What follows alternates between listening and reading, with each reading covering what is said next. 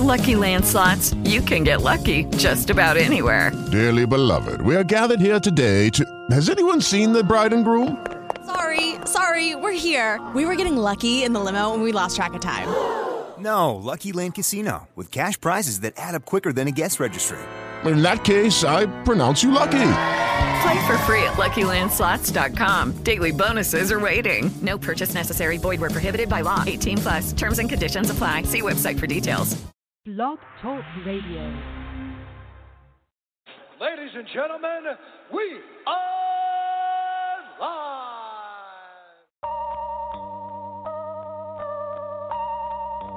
Lyrically, I'm untouchable, uncrushable. Running in a 600, running in a 600. Untouchable, uncrushable. Running in a 600, running in a 600.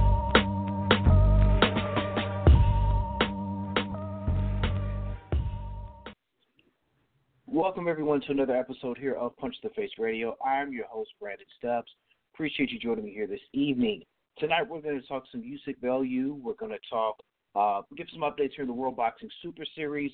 Uh, we're also going to talk about a fight card that I'm excited about, and Juan Manuel Lopez and Yuriorkis Gamboa fighting down in Miami. Uh, and also we'll be joined here by guest, WBA Super Bantamweight Champion Daniel Roman.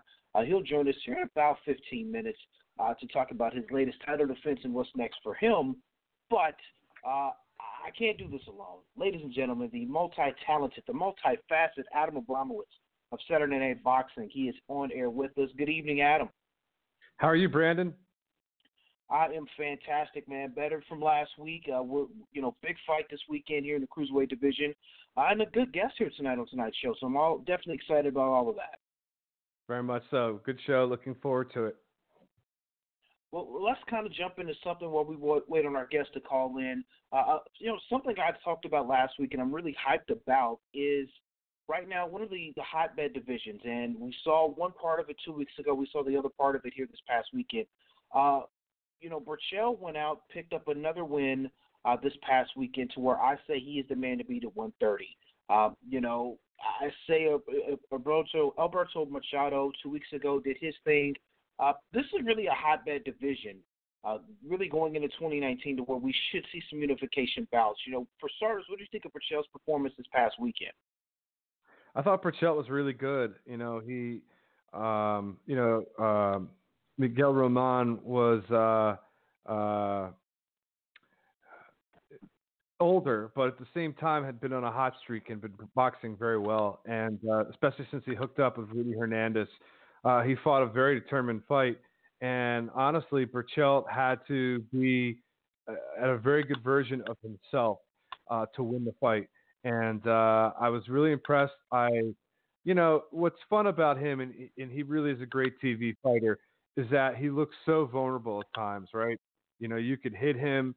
Uh, he's really open sometimes with his shots, but then he's so lanky and awkward, and he does weird things. Like he'll he'll throw these wide, you know, right hands that miss, and then follow up with these ridiculously sharp left hooks to the body. You know, it, it's like you, you think sometimes he's off balance, but he kind of has a style that works for him, and um, he, he has really good reach for the division. Uh, he's a very good offensive fighter. Uh, he did get knocked out earlier in his career, but his chin has held up pretty well against the, the Francisco Vargases of the world and, and the Romans. So uh, he's clearly one of the, the best at 130. Uh, we have a bunch of guys who could make that claim right now with Machado and Farmer and Gervonta Davis. And I think right now we don't know. Uh, even uh, even Ito, who won a belt uh, recently, I think and uh, we we don't really know who the top guy is. Um, you have a scenario with Roman and I'm sorry, um, you have a scenario now with Machado. Um, I don't know what his network situation is. He may be available. Uh, I know Golden Boy has a piece of him, so maybe he's fighting on the zone. Berchelt is kind of a free agent. Uh, I know he was on ESPN just for this fight. Uh, Gervonta Davis uh, is with PBC. Farmer is on the zone, so maybe Farmer Machado happens. Ultimately, there should be some uh, some uh, closure in 130 uh, next year, or there should at least be some uh, uh, some sense of who the top guy is at division. But all I know is we got some exciting candidates for that throne, and uh, I'm very interested to see this play out. Absolutely, and I mean it's one of those kind of things where this division kind of snuck up on us here in the last year to two years, to where you really realize, like, wow, there's a lot of talent there at the top, and really even at the middle of the division as well. I mean, you've got guys who are contenders, who got who fought for championships or former champions themselves, uh, who are still legit fighters who can still put on good shows uh, and can still perform. One thing that I did find that was a little bit I don't want to say unco- it was uncomfortable. Let me just call it what it is. They kept on last weekend, you know, during the broadcast, ESPN's broadcasting team. They kept on making it sound like, uh, like Roman was just old, like he was dirt. The dude is 32 for Christ's sakes. Like they were making it sound like he was 45 or you know, well, being, uh, you know, I, I know it's he's, he's got a lot of fights. Yeah, he's an old 32. He's fought 358 times as a professional or something like that. No, I mean, he, I think he's in 70 some fights. He he'd been knocked down early in his career, but he he won some rounds. I mean, he he I think he hurt Berchelt a couple times. I I, I think people that are dismissing uh, Roman, uh, you know, it, it's unfortunate. I mean, I thought he looked great in his performance against Salido, where he knocked him out. Um, I hear what you're saying. I mean, it was not a washed up fighter. I think Berchelt just beat the fight out of him. It was a very good performance. Yeah, it, it's just one of those things that kind of irritated me there about the broadcast. But there's always a lot of things at the times irritate well, me got, about uh, the, the broadcast. Yeah, I got I got this as an irritation. So, you know, Mark Kriegel, who you know, if anybody knows anything about me on Twitter, I've you know in the past said one or two things about him that may not have been the most positive. Uh, but I try to to to try and keep it even keeled. But I got to tell you something. You know, they were talking earlier in the in the broadcast how you know Berchelt might have a Lomachenko fight. Lomachenko, of course, is at 135 and is looking for much bigger fish. And then Kriegel's talking later in the broadcast that Berchelt's not ready for Lomachenko. And I'm like, whoa, we got a hot take. Wow, Berchelt may not be good enough to fight Lomachenko.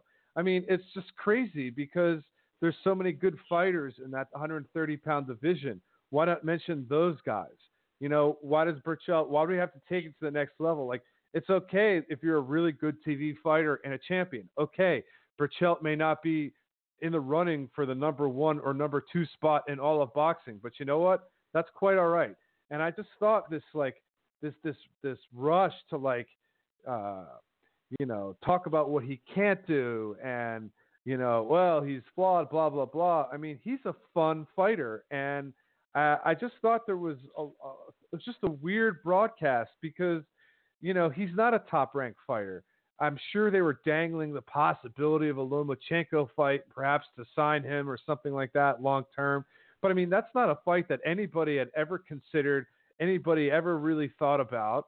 And I, I don't understand why that was a point of emphasis. Like, we got a, a fun fight potentially against Machado. We, we got a fun fight against Farmer, uh, against Davis. He matches up well against any of those guys. And, and for them to say, like, oh, well, he has too many flaws for Lomachenko. Well, newsflash, so does everybody for the most part. And I just thought that was a really weird segue in, in the broadcast or, or, or trope, I guess, that they kept harping on it. Like they're not even in the same division. Like there's been no demand for it. It's just what, what is this weird Twilight Zone we're watching? The only thing that I can think of, and trust me, the, the, the great minds think alike. Because when I heard the same thing, I was like, okay, they're trying to find another in-house fighter for Lomachenko. But then in the very next breath, they kept on saying, you know, Lomachenko said that he only wants the big fights. He only wants the fights that make sense, the fights that matter. I'm like, a fight with Berchelt doesn't make sense, and it really doesn't matter because he's going to have a guy coming up and wait to fight him. Like, that doesn't scream makes a lot of sense or makes a lot of money to me. So, I mean, I didn't get that either when this was being talked about. Yeah, but you know, for the most part, it was a good fight, and I like Top Rank being aggressive you know, they didn't promote either one of those fighters. They just liked the fight a lot. And, uh, you know, I think they're being entrepreneurial here. They said, listen, we have this platform. We want to show uh, good fights. We want to give our subscribers to ESPN Plus value. And I like that they put this on because, you know, HBO had rejected this fight for whatever reason. I mean, HBO is on their way out, but it's a good TV fight. And, you know, forget all the nonsense about this was a fight of the year candidate and all the crap. It wasn't, but it was a good fight. It was it was entertaining. Uh, I thought both guys give a good account of themselves. I like the fact that uh, ESPN Plus and, and Top Rank put it on, and I, I I think that's great, you know. And uh, I like that they weren't have to be tied to like options. You know, it's just here's the fight. You know, you guys do a good job, and maybe there's something in it for you if you win. But if not, you can go your own way. And and thank you for entertaining us. So I, I kind of like uh, you know that the that broadcast, and I hope Top Rank does a little more of that. Well, just kind of kind of a segue, maybe a hot take while we got a couple of moments here before our guest Daniel Roman joins us. Uh, you know, you said HBO rejected this. Now, is it weird that HBO would reject a fight like this? But uh, it's being rumored and almost confirmed that Celia Braekhus is going to headline the final fight on HBO. Is it strange that they would turn down a fight, you know, like this but with Berchelt, uh, and Roman, but would be okay with having Celia Braekhus headline the final fight on HBO? Well, I think I think they had Tom Loeffler had like a final option on an HBO card, so I think this is essentially uh, Roman Gonzalez is going to be on that card as well against uh, Pedro Guevara. Uh, I think that's really what it comes down to. And Berchelt and Roman aren't really represented by any of the big leagues in the business, so I don't look at it as anything more than than f- the fulfillment of a contract. Okay, yeah, all right, well, it makes sense. Makes sense. And obviously, closer to that time, we'll we'll talk more about this final HBO card uh, that'll be coming down the pipeline here next month. I mean, Tom's really getting on to us. I mean, I didn't really realize that. You know, here we are, first week of November. We're almost here to the end of the year. Um, weird, and we still got a lot of good fights still left before the year is out, which is crazy to think about. I mean, in years past, we never really had this in boxing to where going into the fourth quarter, you still had a lot of good fights and matchups and, and bouts and cards that are going to be televised in November and December. So, you know, thank you to the networks for blessing us with something to watch instead of having to watch a bunch of college football and crappy Christmas yeah. movies. And this goes all the way to the end of December. I think you on, on the 22nd you have competing cards in the UK with uh, Dillian Whyte and Derek Chisora too. And then you also have Carl Frampton against Josh Warrington, and that's on December 22nd. And then you have, uh, you know, Lomachenko's fighting uh, on the 8th. And then you have Wilder and Fury on the 1st. And I think the Charlos are also on the 22nd. Uh, there might be mm-hmm. a card on the 15th that I'm forgetting. Oh, Canelo's on the 15th against Rocky Fielding. Yeah. So you have you have really. It used to be the first couple weeks of December um, were always good, and then the last couple weeks and going to January had like a sixth, seventh week uh, hiatus until boxing came back. But this year, uh, I mean, it looks like it's only going to be two or three weeks, and uh, I'm certainly yeah. fine with that. Uh, uh, you know, uh, cold December night, yeah, I'll watch some boxing. Thank you. You know. Yeah, yeah, absolutely. I mean, it beats going out and having to deal with the inclement weather. As you know, being on the East Coast and be here in the Midwest, don't nobody want to deal with that. So we we want no parts of it. I mean, and we still got fights here this month. You know, so I talked about last week. We have a fight here in Kansas, which is very weird that it's there. But you know, uh, Eddie Hearn uh, putting on the fight, fight card there in the zone. We have uh, Big Baby Miller uh, fighting, and uh, Brandon Rios facing one of uh, Canelo's brothers. Of course, the Shields on that card. So I mean, fun times all the way around for uh, for a lot of fights and uh, fight fighters and staying busy and staying active here before the year is out. We do appreciate that for them doing that. So, when just educate me a little bit. I, I, I know like both Brandon Rios and Ortiz were from Kansas. I get that. But when was like mm-hmm. the last high profile fight card to be fought in Kansas? I honestly I, I I can't remember. I do know Friday night fights did do a couple of fight cards from casinos uh, up in North Kansas sure. City, uh, not too far from the airport. I know they used to have a, they had a couple of fight cards there on Friday night fights. Beyond that, there hasn't been anything remotely close to a important fight of any significance here in the state. Um, you know, and, and it's funny with that they're having the fight card there that Brandon Rios is going to be there. I think that's his first time fighting in Kansas in maybe his first couple of fights as a pro. Uh, and then, you know, everything else had been in Vegas, you know, fight on top rank undercards. So I mean, this is it's it's big for him. I mean, it's it's kind of in the middle of the state where he's more apart from the western part of Kansas. Uh, where the fight's going to be in Mulvane, Kansas, for folks who don't know. Uh, it's in it's a little bit south of Wichita, Kansas, and um, it's at an Indian casino. They have a lot of fights there for mixed martial arts with Bellator. Uh, if anyone's familiar with Bellator MMA, they have a lot of fight cards there. It sells out quite well. Uh, it's a beautiful venue they have there, um, but just really strange that that's a place that Eddie Hearn picked to have a fight right. card. I, you know, good for him. I'm, maybe the people, because I know DAZN is also working with Bellator. Maybe some of the people there told him, hey, if you're looking for a cheap venue that you can get some bodies in, uh, fill crowds that they'll, you know, they'll love it and they'll watch the action, go here. So I mean, it's good for Eddie. Eddie's kind of thinking outside of the box, so I can't knock him for that. Yeah, I but mean, Adam, if you like, look, oh, go ahead. I was going to say, it looks like our guest is calling in right now. Uh, so Great. right now we are joined here by uh, the WBA Super Bantamweight Champion. Uh, he's fresh up a victory here last month on the zone, matter of fact. So we welcome to the uh, show here the babyface assassin Daniel Roman. You're live here on Punch the Face Radio. Thank you, thank you, Brandon. Danny, uh, thanks for joining us. This is Adam Abramowitz. I wanted to uh, congratulate you on a on a really big 2018.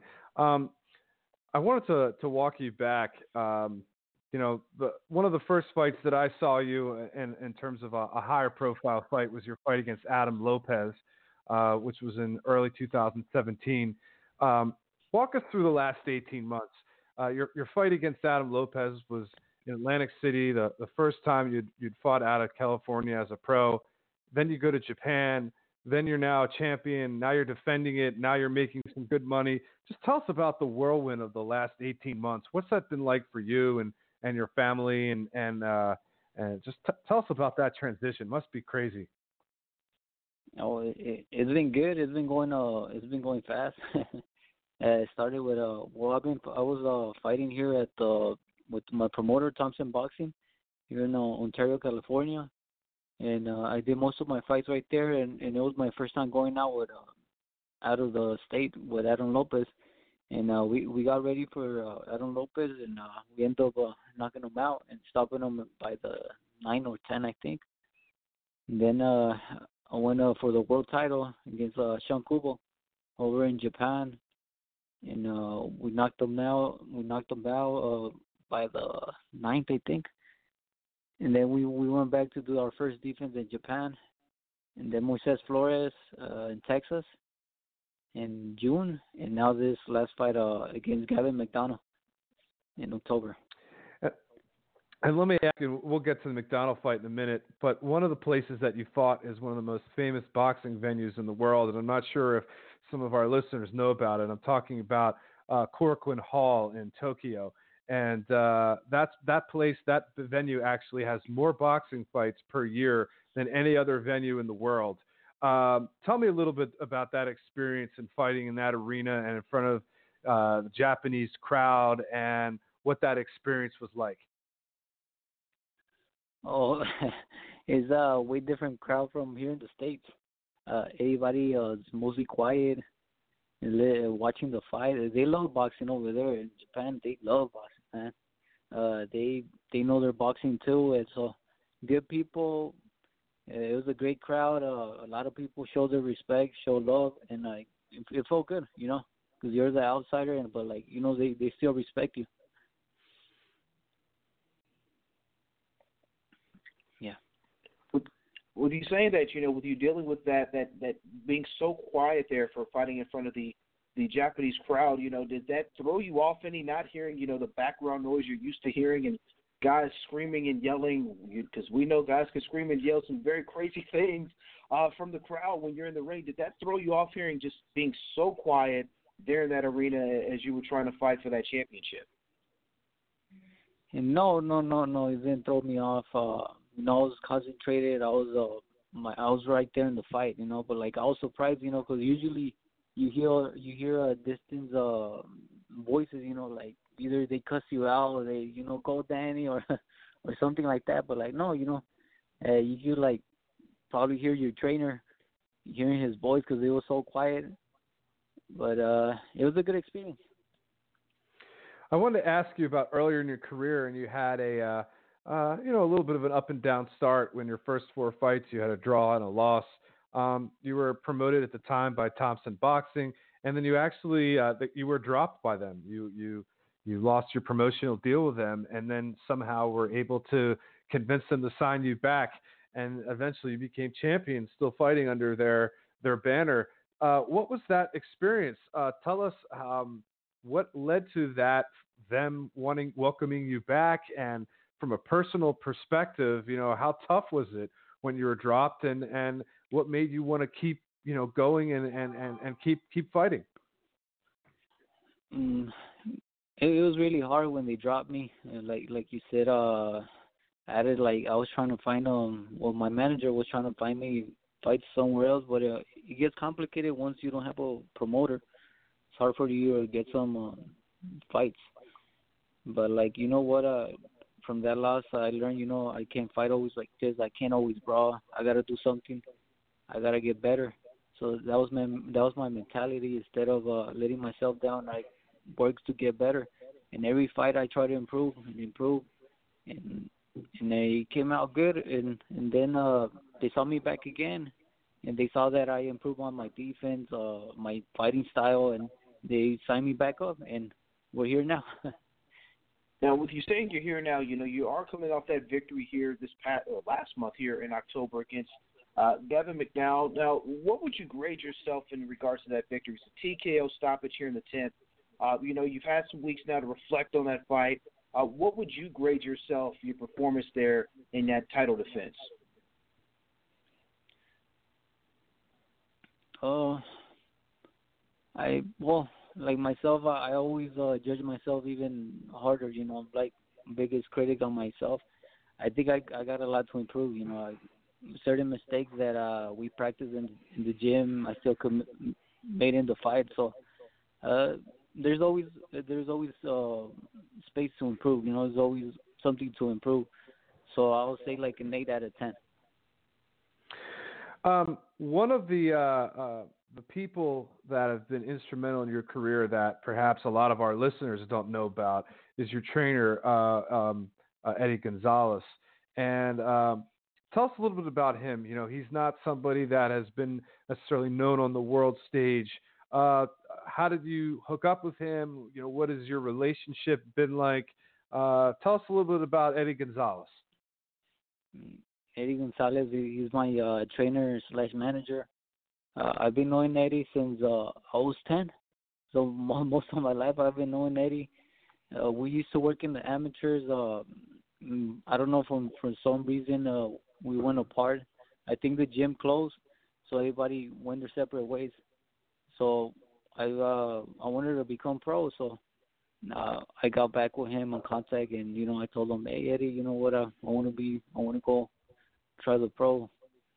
So he said, all right, but he's a he's a really good trainer. He dedicates himself uh to the fighters. He pays attention to them. Um, he teaches you everything that he knows. So the strategies we go over everything, our fighting style, their fighting style, their weakness. And he's an excellent trainer. You know, he's a hundred percent good. And and just following up on that, uh, so I know a lot of people are familiar with the Wild Card Boxing Gym. One of the other big gyms out in Southern California is the Mayweather. I'm sorry, the Maywood Boxing Club, and that's where you uh, train. Uh, and the Maywood Boxing Clubs had, you know, developed a really good reputation. Um, you know, who are some of the fighters that are out there? Who are some of the guys that you see in the gym? Uh, tell us a little about some of the, the, the, the scene and the, and the feeling about being in that gym. And that's, that's really become one of the, the boxing hotbeds of Southern California. Yeah, uh, Maywood Boxing. Uh, if, if you go there as far, you better be ready to to fight, man, because they everybody's hungry there. Everybody's trying to prove themselves. And it's a great gym. It's a great great people. Uh, we had uh, Charles Huerta. We got uh, the Molina brothers, twins. We had uh, an, uh, I forgot their name. We got Isaac Zarate, uh, my teammate. He, he's fighting soon. He's fighting um, the 24th of this month. And um, uh, some other guys I just forgot their names, but yeah, it's a great gym, competitive, and a great reputation too.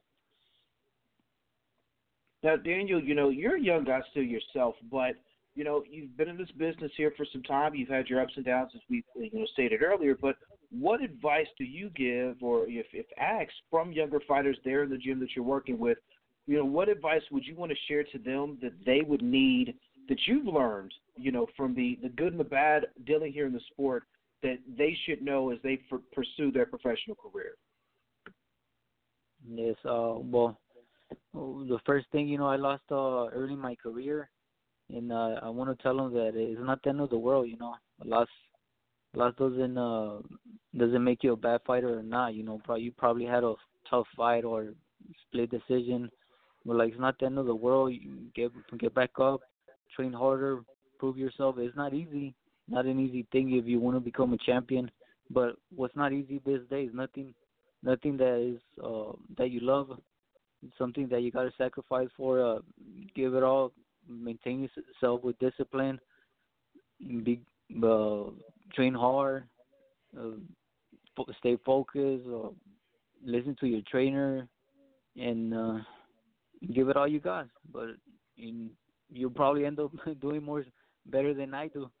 And uh, keep it up and don't give up. And I believe this this was uh, this is my dream, you know, and I never gave up till I achieved it, and, and now I'm I'm never I'm I'm a champion now, and I'm gonna go for the rest of the championship. So that's my next goal. So you gotta set your goal. You gotta live day by day. You can't think too much ahead. You know, you gotta stay day by day, and don't give up. Soon uh, you'll be you'll be a champion too. But you gotta stay focused and motivated. And one of the uh, the, the 122 pound division is starting to uh, uh, really materialize in terms of the cream rising to the top. And, and to my eyes, there's there's three top fighters um, in that division, and you're one of them.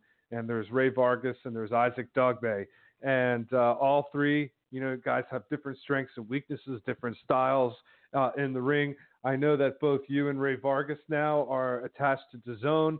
Uh, has there been any uh, discussions about a unification bout? Uh, is there anything uh, you could tell us about uh, what's next for you in terms of when you're getting in back in the ring and who that might be against. Mm-hmm.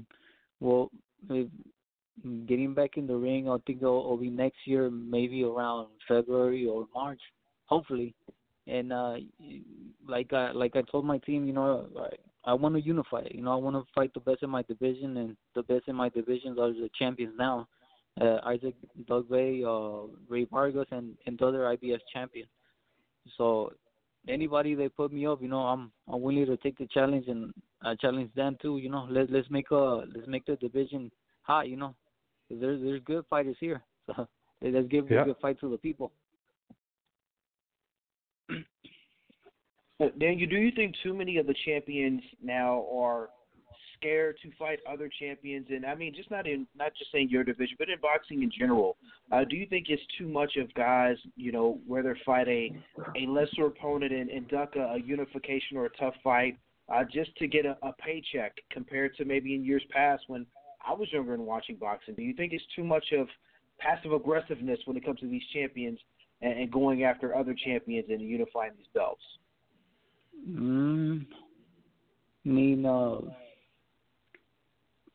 mm, I can really talk. I can really talk for the rest of the fighters, you know. Because if it was me, you know, I'm I'm not here to waste time. You know, I'm here to do my job, and my job is to fight. And but I want to like, you know, you always got that feeling as a fighter. You know, you want to be the best. So in, order for you to be the best, you got to fight the best. So maybe at, back then, or maybe now, either some people duck them or probably they do it for business. You know, I I'm not sure. but if it was me, man, give me all the champions. I want to I want to ask you one question about the McDonnell fight, um, and I noticed something watching that fight and some of your others, and you know you're not necessarily known as being a, a knockout artist, but I, I love the way you're digging to the body, and it seems to me you're one of those fighters that hit harder to the body than to the head. Is that true? Is that is that something I imagine? Because you're really digging that left hook to the body or the straight right hand to the body, uh, uppercut mm-hmm. to the body. Do you tell me about your your your uh, relishing going to the body. And, and do you feel that's where your best shots are? I mean, uh, yeah. Well, this last fights I've been fighting uh, uh taller opponents, so maybe it's because of that. Yeah. But yeah, I mean, uh, it depends on the fighter. If if I see an opening and that punch is gonna land all night, then I'll be using that punch a lot. But but yeah, like I feel comfortable hitting the body, you know, and that could be one of my uh my main things, you know, break the guy down, and whatever, we'll take him out after that. And you- keep saying, you know, you're your toughest critic, and you give yourself an eight out of ten after your last fight. So, what are some of the things you're continuing to work on in the gym from your perspective? I mean, uh, I'll say uh, throw a little bit more combinations. Mhm. Okay. And uh, move a little bit more my not get hit by that jab because uh, I got hit on my against uh, McDonnell like, a couple of jabs. So you know, little mistakes like that. I I feel like I I could improve.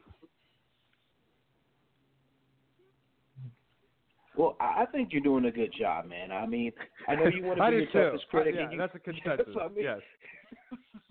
I mean, and we respect that. I mean, you're, you're being humble in victory, so we, we definitely appreciate that because we, we've had some guests on who are glowed a little bit too much, but you know, you're extremely humble, and I mean, I think that's what you know, fans like myself and, and people in media like myself and Adam, we appreciate fighters like you who you're humble but you're hungry. You've said it yourself. If it was up to you, you'd fight all the champions. You want, as the kids say nowadays, you want all the smoke. So you want to fight everybody they put in front of you. So we, we, appreciate that. Now, now one thing that that is kind of um, you know when I was doing my research and reaching out to the people there Thompson, you're not real big on social media like some of the other fighters. So you know this is your opportunity. Let the fans know where they, if you know, if you have any social media of any sorts, where they can keep tabs of you because more people need to get familiar with you because you're one of the stars of boxing. Uh, you're definitely on the rise. We want people to know more about you and make sure that they are always tuned in to when your next fight is here on DAZN. Mm, Yeah, uh, I'm not too big on social media, but I try. You know, I try to be a little bit keep the people updated. But yeah, you can find me. Uh, I'll be for sure on Instagram. Uh, find me on underscore babyface assassin underscore. I'll be there for sure. Send me a message. I'll I'll send it back again. A reply. Well, Daniel, thank you very much for coming on tonight. We really appreciate. We, uh, I know Brandon and I wish you the best of luck, and uh, you're definitely welcome to come on at any time. And uh, you know, keep up the good work. Thank you. Absolutely. You guys have a you guys have a good night, and uh, thanks a lot for the interview. Uh, thanks for Hey, being no problem, man. You take it easy. Thank you. Thank you. All right, Adam. I mean, a humble champion, man. We we love Yeah. that. We love these kids. Down to are, down to earth guy, and and humble. Absolutely. you know, it's so funny because you talk to so many people that have, you know, become world champions, and you see that their whole life has changed. And uh, uh, I mean, you talk about a rags to riches in 18 months, and he sounds like, you know, he's ready to get back to the gym and get back to the drawing board. He doesn't seem to be overawed by this experience. Uh, you know that he hasn't reached the pinnacle in his eyes. So I think that's great to see. I, I, mean, we've seen so many fighters get to that level where they have the title belt and they start resting on their laurels. They're out, you know, partying and they're out doing everything except what brought them there, you know, to the top. And Exactly. I think it's very, it's very refreshing to hear that from him. And it seems to me, uh, you know, he, he's looking for bigger and, and better things. And uh, you know, empower to him for that. I, I think that's a great attitude. Yeah, and I think now with the, the partnership with DAZN and Golden Boy, uh, there's going to be some fights there for him that are going to be fun and exciting. Yeah. One name I do Yeah. want to throw out there, and I, I, I I'm probably going to you're probably going to kick me for this, Adam. Uh, Diego De La Hoya. Don't be surprised if that's a fight down the line for him. Yeah, um, uh, that's a good fight. Uh, Diego De La Hoya Yeah. is, is definitely emerging, and uh, he's he's on the cusp of of a title shot. Uh, I don't know if he'll get that opportunity, or you know, if if Rey Vargas gets Diego De La Hoya. Uh, but that's definitely a name we could see, and that's a that's a good fight, and I'll probably sell a few tickets, uh, you know, in, in the Southern California area. Uh, I, I also just love w- w- like going back to those top three fighters. You know, you got you got Mhm. Dogboe, who's kind of like that that that knockout artist. You have Rey Vargas, who's that tall, lanky, kind of hundred punches around guy, and then you So have Dog. awkward. Yeah, and then you have Roman, who just goes to work on the inside and and is just that tough guy that keeps coming. Like so many great like there's not a bad style matchup in the bunch. You know, it's it's not like uh you know the days of uh Rigondeaux and some people love him and blah blah blah whatever, but it's like you know if Rigondeaux's fighting his fight, he may stink it out. I mean, he may get a knockout, but he also might stink it Mhm. out. None of these guys, they're all good TV fighters. Uh, they're all people that come forward, that are offensively minded, uh, that actually just make for good TV. Now, I can't sit here and say that any of these guys are right now, you know, in the top, you know, pound for pound guys in the sport, but you know what? They all have time on their side. I think they're all 27 or 28 and younger. Um, and so they all should have a couple of years where they continue to consolidate their gains and make improvements. I mean, Dogboe is so much fun to watch, and and Vargas, you watch him fight, and you're like, man, that's a tough out. And all of these guys, they're it's these that's a good trio right there, and uh, you know, uh, it's exciting, and, and uh, I'm glad that this division, and also we, we were just talking about 130. You know, sometimes you you wait around, and we're, I'm going to segue too because we're going to go another division, and and these divisions all of a sudden these divisions that were wastelands. I mean, you know, come to life, and there's some real talent. Mhm. And and let me segue to that because when Terrence Crawford left 140 pounds, we said to ourselves, well, there's nobody left in this division. There's nobody left for him to fight. So we completely see him going up to welterweight. And then suddenly you look at this World Boxing Super Series and you have Josh Taylor kicking ass and you have Regis Prograis kicking ass.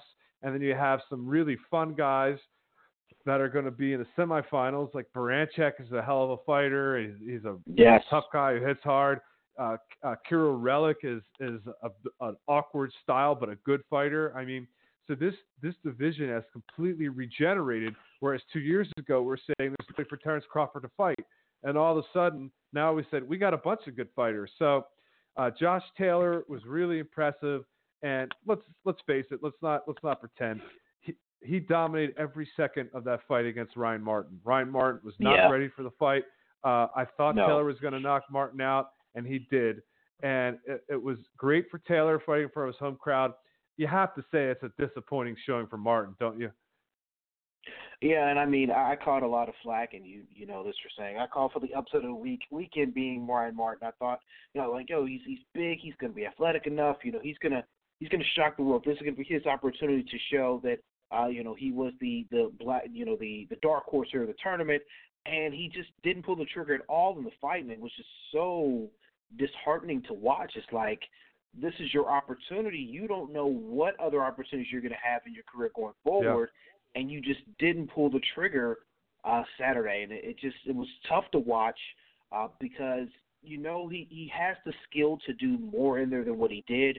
He was just too hesitant to do it, and I don't know his reasoning behind it. Uh, obviously, you got to look at the opponent in front of him, which is going to have some a bit of deterrent there. Sure. He's got to throw punches to do something. Uh, if you don't throw punches, you're not gonna. You have no chance. I mean, you're just literally standing there being a punching bag, and that was tough to watch. Uh, it- it's someone Yeah, I mean, who really I- is high on this guy. It's tough to watch. he he froze, you know, and and to be honest, you know, you had the great upset a week ago when you picked Rob Brandt to beat Murata, and those two were parallels, right? Because Brandt went up to Mhm. 168 to fight uh, in the World Boxing Super Series, and basically had the same performance that Martin just did. He didn't get knocked out, but Yeah. he he just he he laid a complete egg against uh, Jürgen Brähmer. And then he moves back down to 160 and winds up, you know, getting a secondary belt, but but showing you what he could do. I'm not saying Martin's necessarily going to do the same thing, but he was clearly out of his depth there. Uh, it's it's it's on. We, I think the Brandt fight with Murata shows we should not write Ryan Martin off uh, because he was out of his natural division. Uh, but it was it was a it was a distressing performance. And one of the things that I noticed is I think Martin is one of these guys, like a lot of American fighters, who had it a little too easy on their way up. And, you know, they had great reflexes and skills and they're athletes, but they never had to like think through a fight. They never had strategy. They just reacted to things in the ring, right? They let their hand speed carry the day. You watch Ryan Martin in that fight, and you're saying to yourself, this guy has no plan to achieve what he wants to do. He was occasionally Yeah. throwing out jabs, but I you see that with a lot of fighters. You know, I think because they were such dazzling amateurs, or you know, they were just dominating their early fights.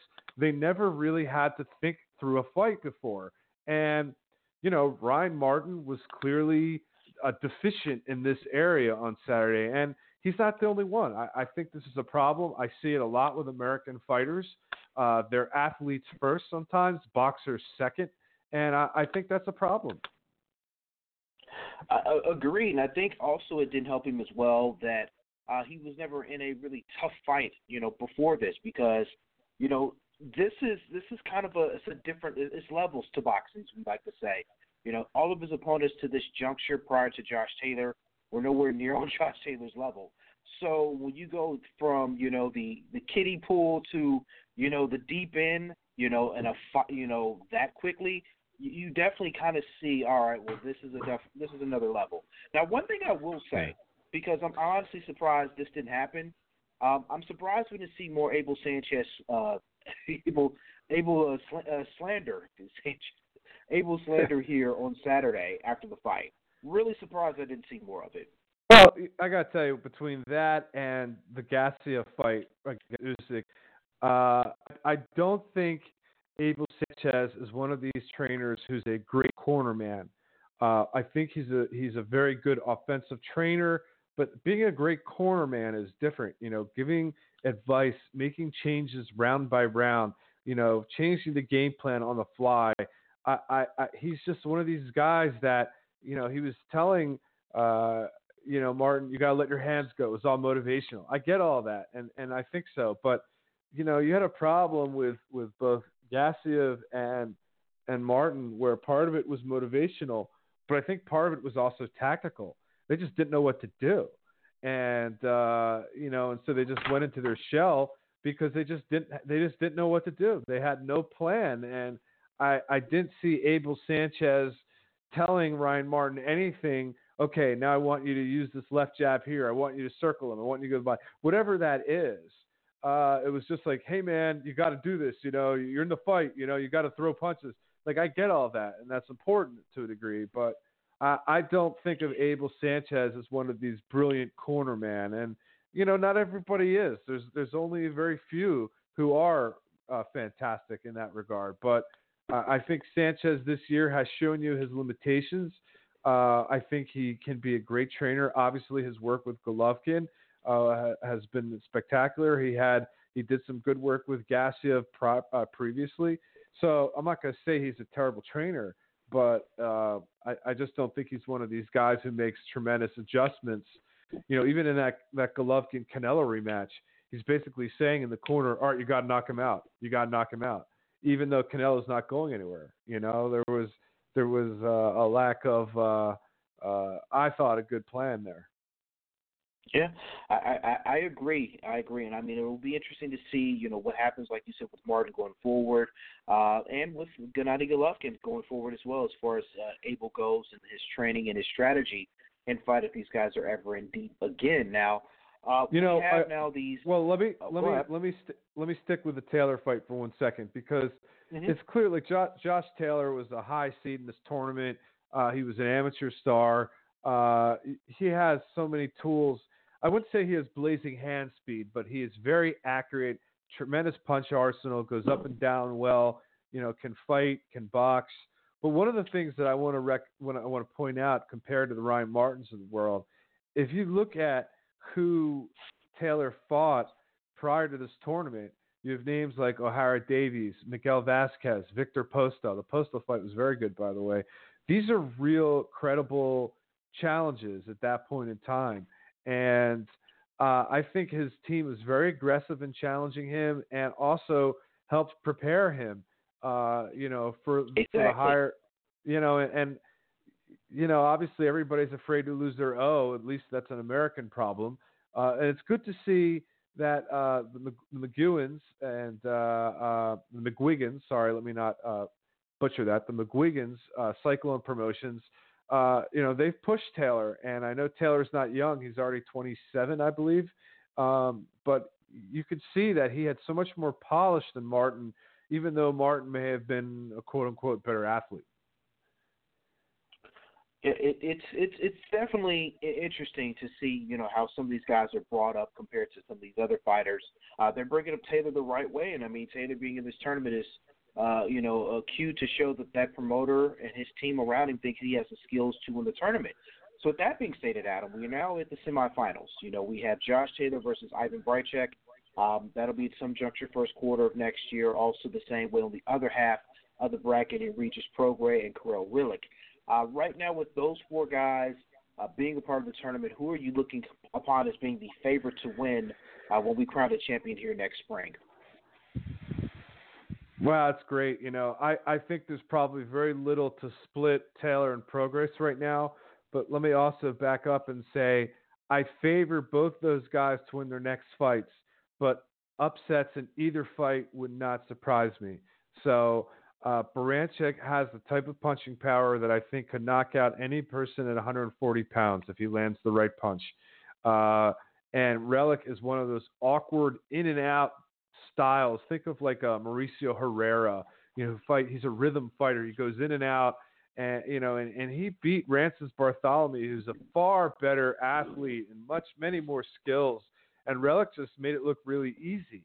And so uh, I, I guarantee you that Regis Prograis has never fought anybody in that style before. So I like both of those guys to win, but I'm not feeling 100% confident about that. Um, if if we get Taylor and Prograis, I will stick with my pick at the beginning of the tournament and stick with Josh Taylor, uh, just because I think he's a little more versatile and I think his experience – uh, I thought Prograis was fantastic in his last fight against Terry Flanagan. I think right now um, Taylor could do a little bit more, but Prograis has a much, I think, is a bigger punch, you know, uh, you know, in a punch for punch basis. So I wouldn't count him out. But I, I'm not. I don't think I was telling everybody over the weekend. I'm like, it's not a foregone conclusion that these two guys make it to the finals. Agreed. I mean, they're both going to have to go through hell to get to the finals. Uh, so I almost want to say, you know, I'm going to favor whoever suffers the less damage. Truth be told, yeah. because that the the the Taylor fight, you know, that's the one I'm going to lean more towards if there being an upset, just because of the punching power, like you said, of Ivan. I, I think yeah, that, that that's going to be there. that's going to be a war. That is just going to so be a that, war. So that one's the one that I'm kind of like, uh, I'm a little bit more uh, hesitant on. You know, my pick to win the tournament was Regis Prograis going in. I will stand by that. But again, I think whoever wins this, whoever wins, um, whoever suffers the less amount of damage here in the semifinal fight, I think is going to have the edge uh, going in. But I think they're both in for tough fights, and I think we're going to get entertaining fights here on the semifinal yeah. there in the super lightweight division. Now, also, Adam, we now have the bantamweight division. We now have the semifinals set for it. Uh, maybe not in the circumstances we thought, and maybe some right. names we thought, but um, I think we still know who's going to win this tournament at the end of the day. Um, you know, right now we have Nonito Donaire versus Zolani uh, Tete. Uh, that's because Ryan Burnett ended up hurting his back uh, in the fight against Donaire. So Donaire ends up advancing due to technical TKO. Uh, and then uh, Inoue versus Emmanuel Rodriguez. Uh, Rodriguez won his fight here a couple of weeks ago down in uh, down in Florida. Um, some say he shouldn't have won. That's neither here nor there. I, I don't think, think, I think he won. I, I think it's a foregone conclusion Inoue it's going to win this tournament. I think Tete may give him a tough fight in the finals because I don't see Donaire getting past Tete. But you know, stranger things have happened. You know, Donaire has already made it further than I thought he would at this juncture. Um, you know, where do you see this tournament, or do you see anything stopping it away from from claiming that trophy uh, here next spring? Yes, I do. Um, I think that Rodriguez is second best fighter in the tournament and it's just a shame that they have to fight uh, Rodriguez and Inoue uh, have to fight each other um, uh, in, in, a, in, the in the semifinals. Rodriguez is the toughest style matchup. He has he's tall. He has a big punch arsenal. Uh, he uh, is, a really impressive fighter. Uh, Inoue, I think, is perhaps more explosive and has that one punch detonator, but Uh, I mean, I think Inoue wins this, but I think it's a tough fight, um, and I'm, that's a no. I'm in no way uh, downplaying how good Inoue is. It's just I, I, I think a lot of Rodriguez. Uh, I think he's very good, and um, I got to tell you one other thing. I don't know if I'm going to pick the upset, but I think Donaire can beat Tete. I really I really do. Um, Tete is is, is uh, he he's kind of sits back sometimes and waits for the knockout. Uh, you can box with him a little bit. Uh, he doesn't throw punch a lot of punches. I think that that pace of the fight will help Donaire. Um, Tete years ago, I think, got knocked out. Um, uh, you know, I, I, didn't think Donaire was going to win on on Saturday, and uh, I, I didn't like his move down to 118.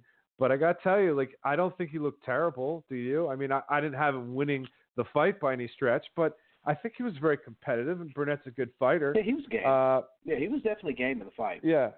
So I I'm not, I don't know if I'm going to pick the upset yet. I have this uh, attachment to Donaire. You know, he's like one he's one of the guys I, I really really liked in his prime. So I really root for him. I want him to do well.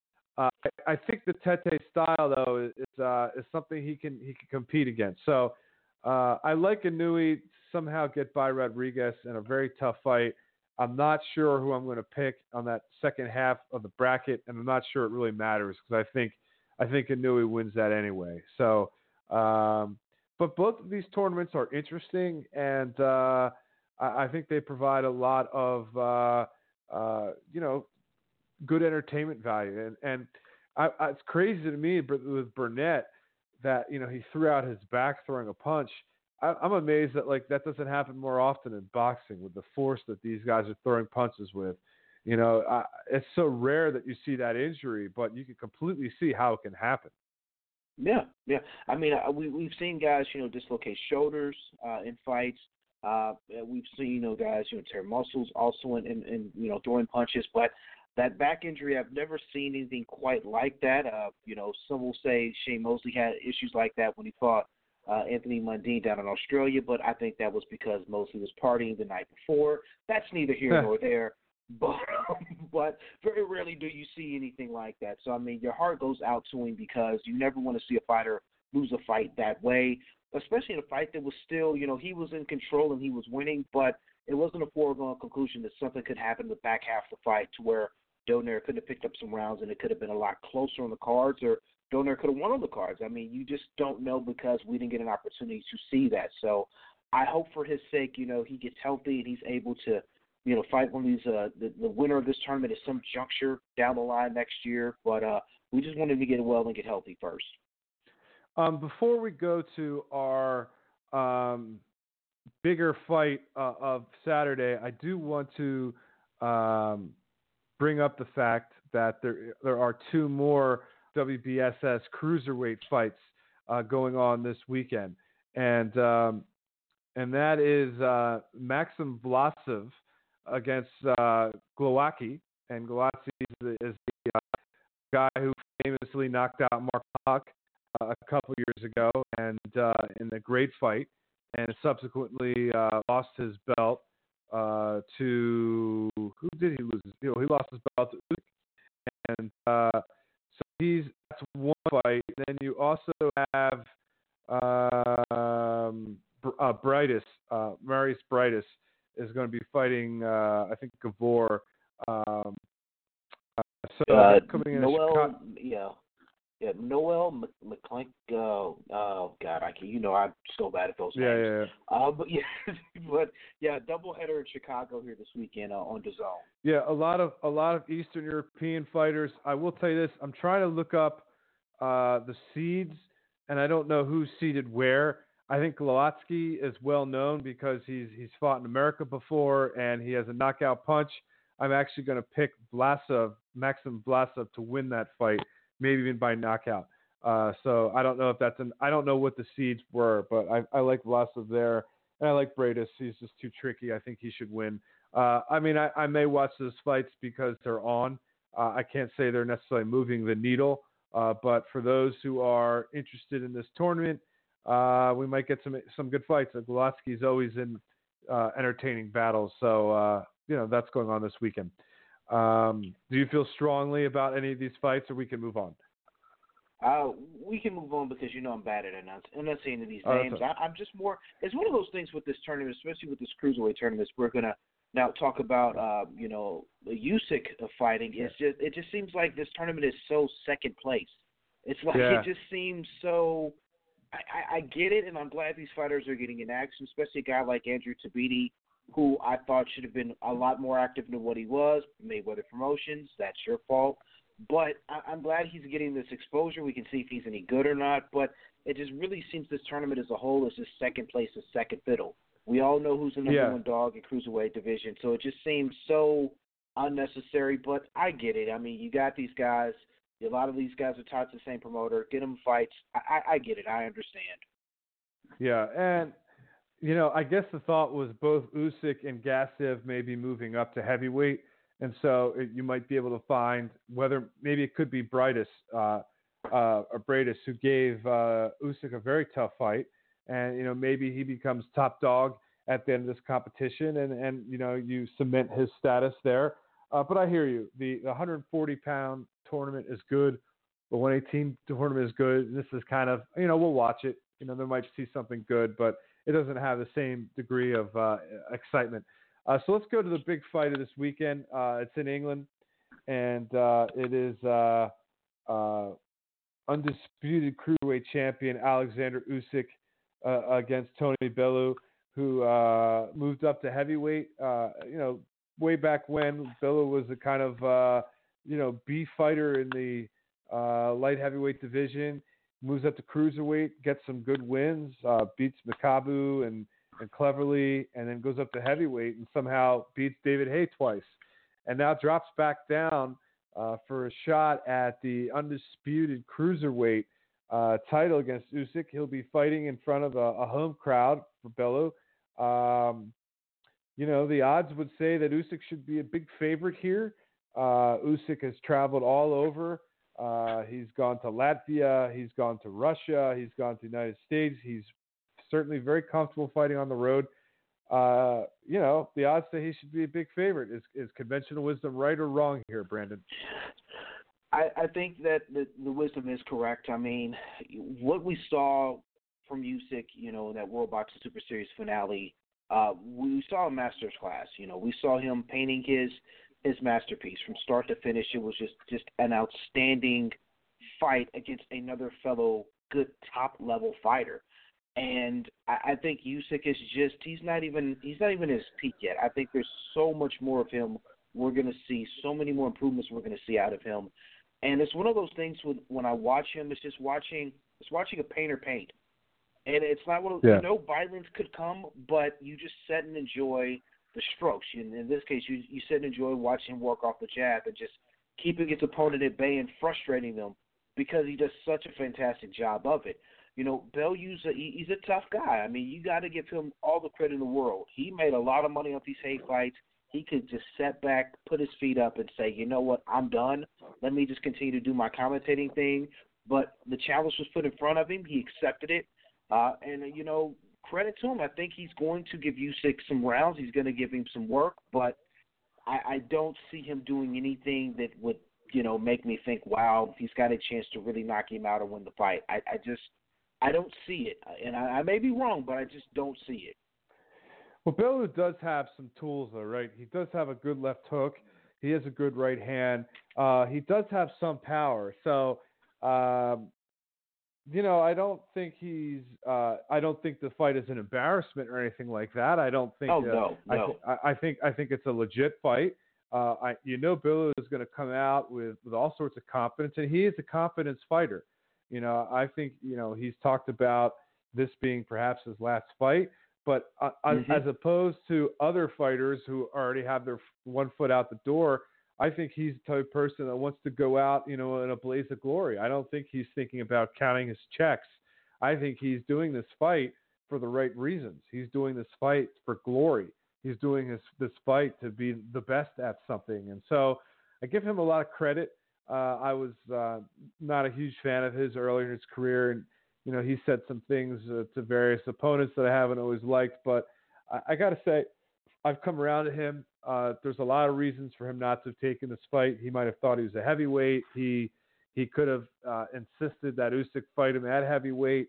Um, he's dropping down after he's been weighing, you know, far more than 200 in his last couple pounds, 200 pounds in his last couple fights. So, uh, you know, I, I think we're going to see a spirited effort from him, especially in the beginning. And uh, Mhm. and Usyk and Usyk, one thing that is interesting, and you saw it against Briedis, you saw it against Michael Hunter. Uh, he can be a slow starter, and uh, Yeah. and and I and I think Bellew uh, Bellew's going to have to uh, you know really take the initiative in the first few rounds and and and, and you know try and get him on that canvas in the first three rounds and, and let the chips fall where they may because I think the more time you give Usyk in the ring, uh, the more he'll carve you up. So I, I think Tony Bellew has a chance early, and that's his best chance. You know, and, and it's interesting you say that because you know with Usyk, Usyk being a slow starter, if Tony can get that confidence up, win those uh, those you know first three to four rounds, and you know land some shots and say, okay, I, I'm in this. This guy's at that tough. That's going to make things interesting as the fight goes on because if he has in the back of his mind that I can hit this guy and I can hit him, and then maybe if I can get him a couple shots, a hard shot in, I can maybe lay him out. I, I think that can play to his advantage as the fight goes on. But like you said, it, it's up if he can get that early start and he can really put the pressure on and, and really gain some confidence. I think we could see a much more competitive fight as the fight wears on uh, throughout the 12 rounds. All right, well, let's get to predictions. Uh, how do you see it playing out? Um, I, I think Bellew's got too much pride to go out on the canvas. I, I really do. I, I don't think he's going to get knocked out. Uh, but I do see Usyk winning by unanimous decision.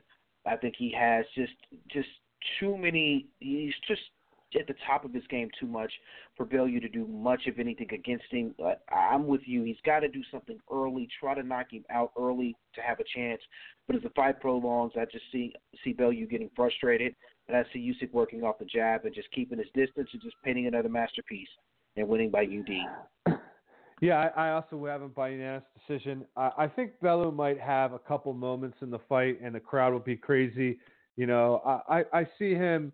Uh, I see Usyk winning like 9-3, 10-2, something like that. So uh, a clear winner, a very good performance, and I think he'll be fighting in, in a very tough atmosphere. Uh, I expect him, and you know, I, I expect him to win. Let's say 118, 110, 117, 111. So uh, I think it'll be a good fight, though, especially in the first half of the fight. Yeah, and, I, and like you said, I don't think Tony's going to do himself any discredit. Uh, you know, the guy's got balls to take this fight. What a lot of people would say, why fight this guy? Why fight this guy who's somewhat of a monster? Um, you know, but he, you got to give credit for wanting to take this fight. I salute him for that. For him doing that, he's already a winner because he's going to give us an entertaining fight on Saturday. So, you know, but I, I just don't think he's going to have enough to win. But I think it's going to be an entertaining fight. It'll be competitive uh, to an extent. But uh, yeah, definitely Usyk by uh, unanimous decision here Saturday on the zone. I, I'm looking like I'm promoting DAZN. The zone needs to cut me some free pom- promo or something. Um, I've shouted them out a couple times here on the show. So uh, you know, salute to them uh, for that. Now the rest of the card, um, it's it's not really utterly spectacular per se. Um, No. I think there's a uh, Anthony Crolla's on the card, uh, Ricky Burns, Josh Kelly, has some kind of familiar names in regards to UK boxing, but uh, nothing really jumping out at you. Uh, so this is one definitely you're going to want to just tune in for the main event. The undercard won't do much for you, but uh, you know as it always goes, there's always one undercard fight that steals the show. So you Yeah, never know. Uh, if you I don't I don't hate the uh, the Anthony Crolla uh, Daud Yordan fight. Uh, uh, Daud Yordan is a is an Indonesian fighter uh, who uh, actually years ago, if you remember that fight against Robert Guerrero, Dad Dan was doing really well in about three rounds, and then Guerrero got cut, and he decided to like quit. Uh, so the fight went to a no contest. I'm going back many years now. Uh, fuck, that's sorry, but that's 2009. uh, and so Daddy Dan is still doing his thing. Uh, he's only 31, so I guess he seems like he's a lot older than that. Uh, he's been a guy who uh, has gotten to that A minus B plus level in boxing. Fought most of the time in the Far East. Occasionally has um, uh, um, you know fought fought in America or fought fought in uh, England and Uh, actually, this may be his first fight in in England, but uh, he's not without talent, and he's also won I don't know seven, eight, nine fights in a row. So that'll be a very interesting fight. Uh, Crolla is uh, is a guy who's been you know really close to that world level or just about the world level. Uh, he had those two fights with Jorge Linares. Uh, first was was pretty pretty damn good, and um, uh, he did you know win a smaller title against Ismael Barroso. Uh, he, he beat Ricky Burns last year, uh, so he's coming back. I think that actually could be a a, a cagey fight that could be interesting for people. That will be like a. Uh, Crolla comes forward, has that Joe Gallagher, uh, you know, high guard and presses forward and likes to tire guys out. And, and Dadu Dan's a little more of a boxer. Uh, I don't know how that fight's going to play out. It might be cagey. It might be interesting, but I'll be I'll be watching that. Uh, hopefully, that could be something good. Right on. So I mean, that's that's really the only big fight card here of the weekend. Well, there's not the only big fight card of the weekend, uh, but let, let's kind of uh, let's let's maybe roll into tomorrow night's fight. Uh, that's going to be on ESPN. It's going to be the last fight card uh, Golden Boy is putting on ESPN before their deal with DAZN, and I guess still streaming on Facebook Watch. I don't know what the hell they're doing, truth be told. Um, uh, just being honest, no clue. But they actually have a very interesting fight uh, as the main event here tomorrow night. Uh, for those listening to the show live, if you're not listening to the show live, Thursday night, September the eighth, on ESPN. Uh, November the eighth. Jesus, November the eighth. November the eighth. Good lord, I'm trying to go back in the future here. So November the eighth. Uh, so, uh, Jesus Soto Karass, who honestly, honest to God, I thought he retired. Um, I think but he did. A guy who never. so I mean, a, a guy who's never really put on a boring fight. You know, when you see him in the ring, um, you know you're not going to feel cheated. He's going to go out and he's going to try his best. Uh, and he's going to be facing, uh, was it Montesias? Hopefully, I'm enunciating that right. Uh, the Roosters, they call him. Uh, a, a guy that Golden Boy's kind of high on. He's had him on one of the Golden Boys uh, Facebook watch cards. Uh, fans love him. The guy puts out a lot of punches. Uh, but this is this is going to be a bloody fight. There's no way I don't think it couldn't be a bloody fight. Uh, and I think it's a good way for Golden Boy to go out on ESPN. I think this should be a friend friendly fight on television uh, that really does nothing for either one of them's career per se, uh, but it's entertaining for us at least to watch on TV on a Thursday night.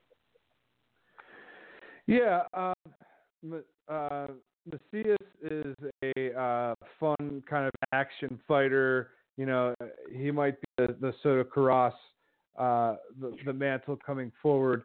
Uh, has a lot of defensive shortcomings. Uh, throws a ton of punches. Uh, you know, Soto Karass hasn't won a fight in five years. Now that sounds worse, perhaps than it is. He had a, a very close fight against Mauricio Herrera. Uh, his first fight against a guy was think, a draw. Um, uh,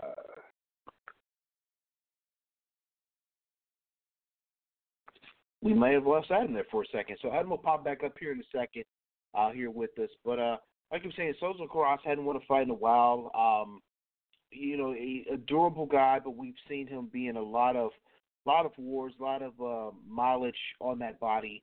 Um, you know, this is going to be a first fight for him in a, in a while. Like I said, I thought he had retired uh, and actually had taken a step back, but um, well, we're glad that he's coming back.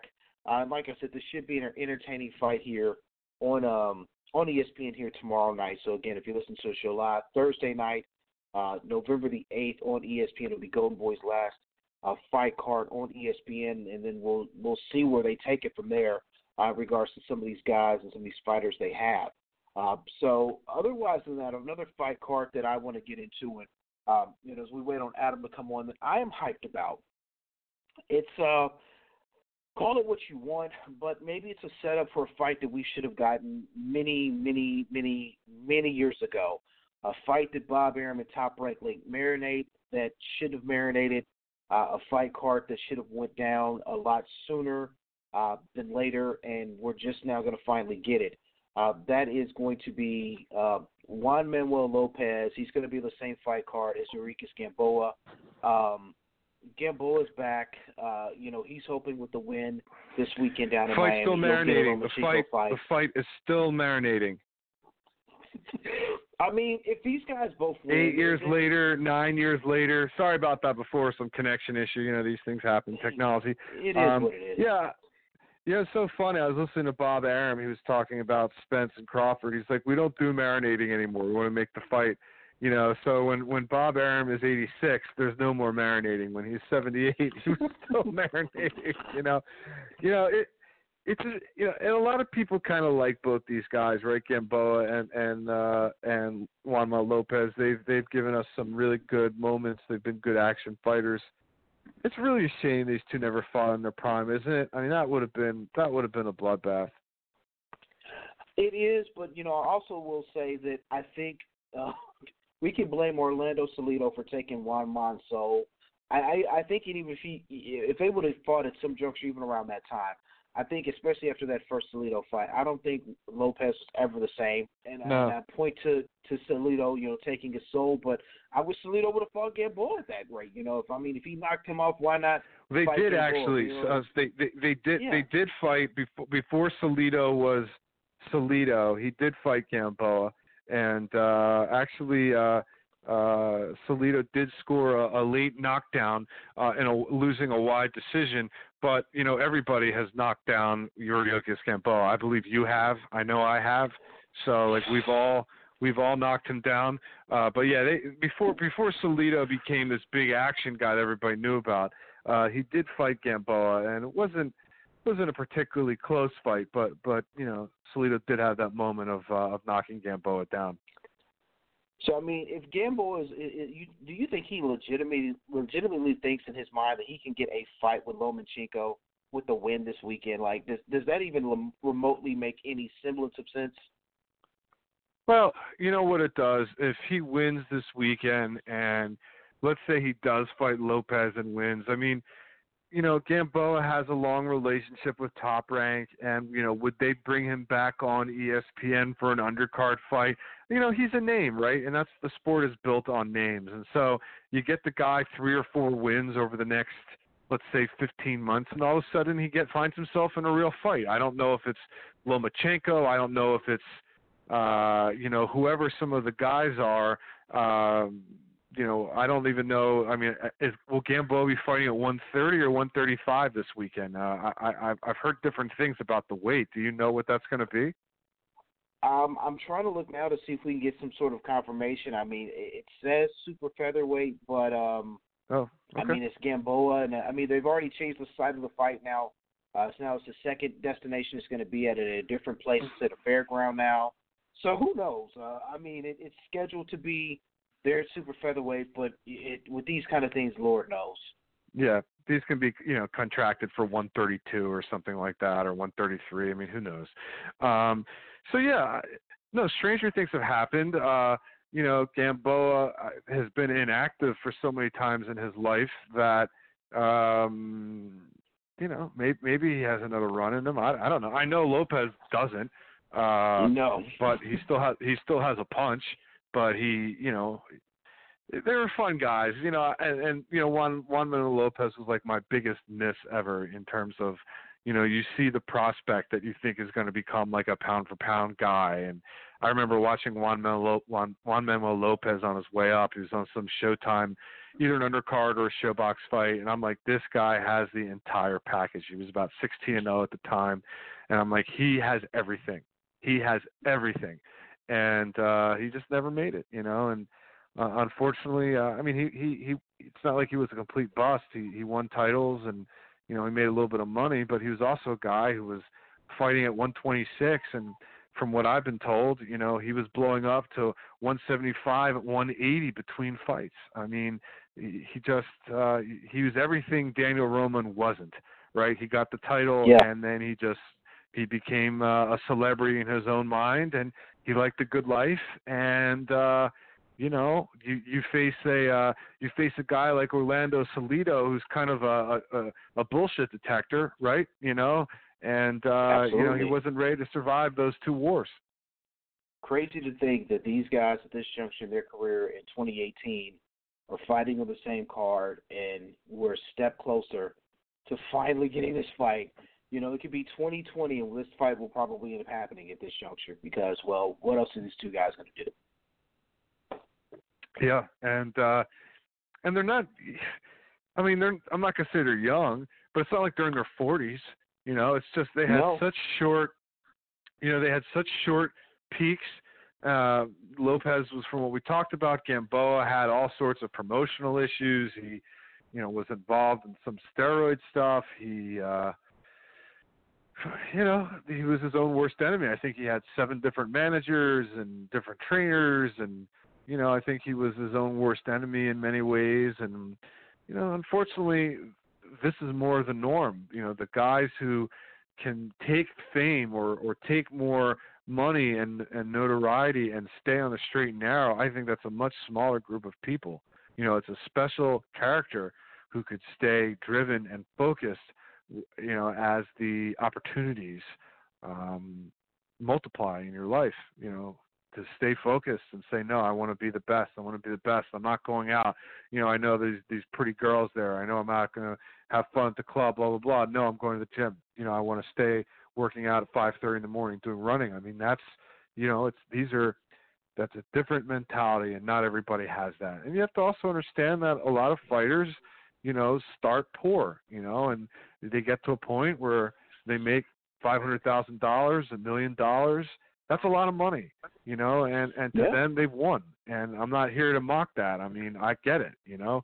Not everybody is going to be the the best fighter in the world.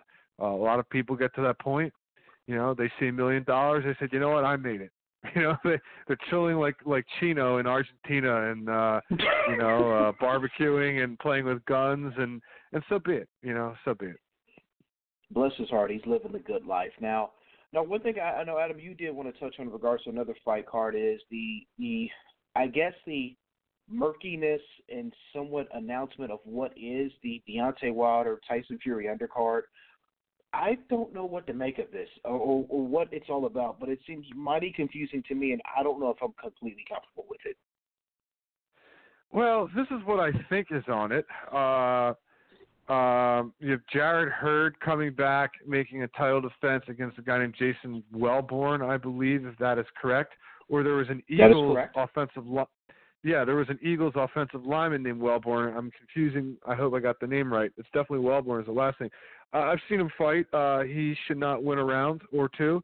Um, this is a fight where Jarrett Hurd is coming back from a, uh, a shoulder surgery, and uh, Mhm. this is a, a, a stay busy fight for him.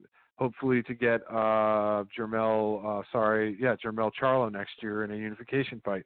Um, what else do we have in the card? We have Luis Ortiz uh, against Travis Kaufman. Travis Kaufman Correct. is a local fighter here. Uh, Travis Kaufman is a, is a heavyweight out of Reading, Pennsylvania.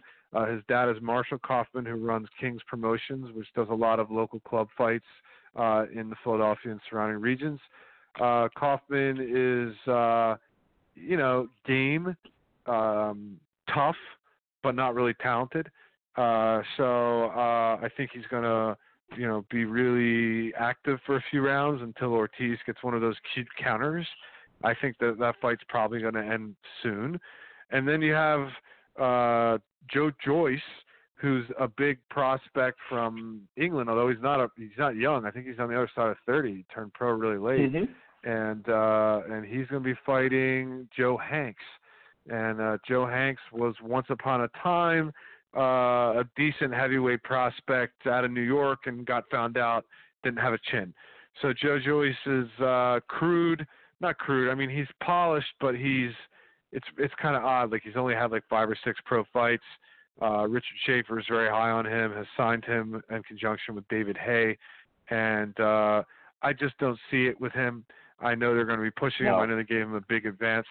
Uh, I, I I don't see it with him. I mean, he's it's weird because he you know some of these guys are amazing amateurs. If you think about how fast uh, Lomachenko was pushed, you know, fighting for a title in second fight, or Gvozdyk, or even Josh Taylor, who still only had 13 fights and is at this level. Joe Joyce, eh, you know, you'd think with his amateur background and his success, he could be pushed faster. But when I watch him, I'm thinking this guy needs six fights this year. This guy needs seven fights. Like he needs a lot more rounds, and him and him fighting every three or four months is not enough right now. Like he just he needs a lot more development, and I just don't know if it's going to come. I I agree with you in regards to Joyce. I've you know seen his fights, and I I don't see it. I know that uh Richard Schaefer's hoping that this guy could be you know a, a, a lightning in a bottle for him here in the heavyweight division, but I don't see the the skill set there. The guys he's beaten are a bunch of journeymen and uh, cab drivers and trashmen, as we would like to call over there in the UK. It's going to be his first fight here in the states here, being a part of this undercard. Um, I don't see it, but I, I agree with you in regards to him being fast tracked. Uh, he's 33, and uh, he Yeah. just turned 33 here in September. So I mean, it is my grandmother had a saying: either you shit or get off the pot. This is kind of going to be, you know, going into 2019, it's going to be shit or get off the pot for you. You know, he's going to be 34. And granted, I know heavyweights, you know, they fight a lot longer. They fight into their 40s, but there's still a lot. There's more talent in the heavyweight division than there's been in years past. Uh, to where some of these younger guys who are younger than him, or guys the same age who are more skilled than him, will knock his block off. Yeah, but you know we'll we'll find it out. Uh, you know it's a very um, pedestrian undercard, and uh, luckily I love the main event, so I don't really care. You know I, I'm sold. I'm buying it. You know I love Fury Wilder. I will watch the shit out of it. And frankly, there could be no undercard, and I'd still pay sixty dollars, and I'd be happy. and uh, now I'm weird. Granted, we know this, but um, I love that fight. I love that fight so much. I got, I got, Yeah. I read something really interesting about that fight. Uh, Jay Jay Deas, who is uh, uh, one of uh, Wilder's uh, co-trainers, and uh, you know Wilder has eight managers, so let's say Jay Deas is one of Wilder's eight managers. Um, was gave a they had a public workout this week, and you know I read these things every now and then because uh, you know the transcripts because you'll hear something kind of truthful.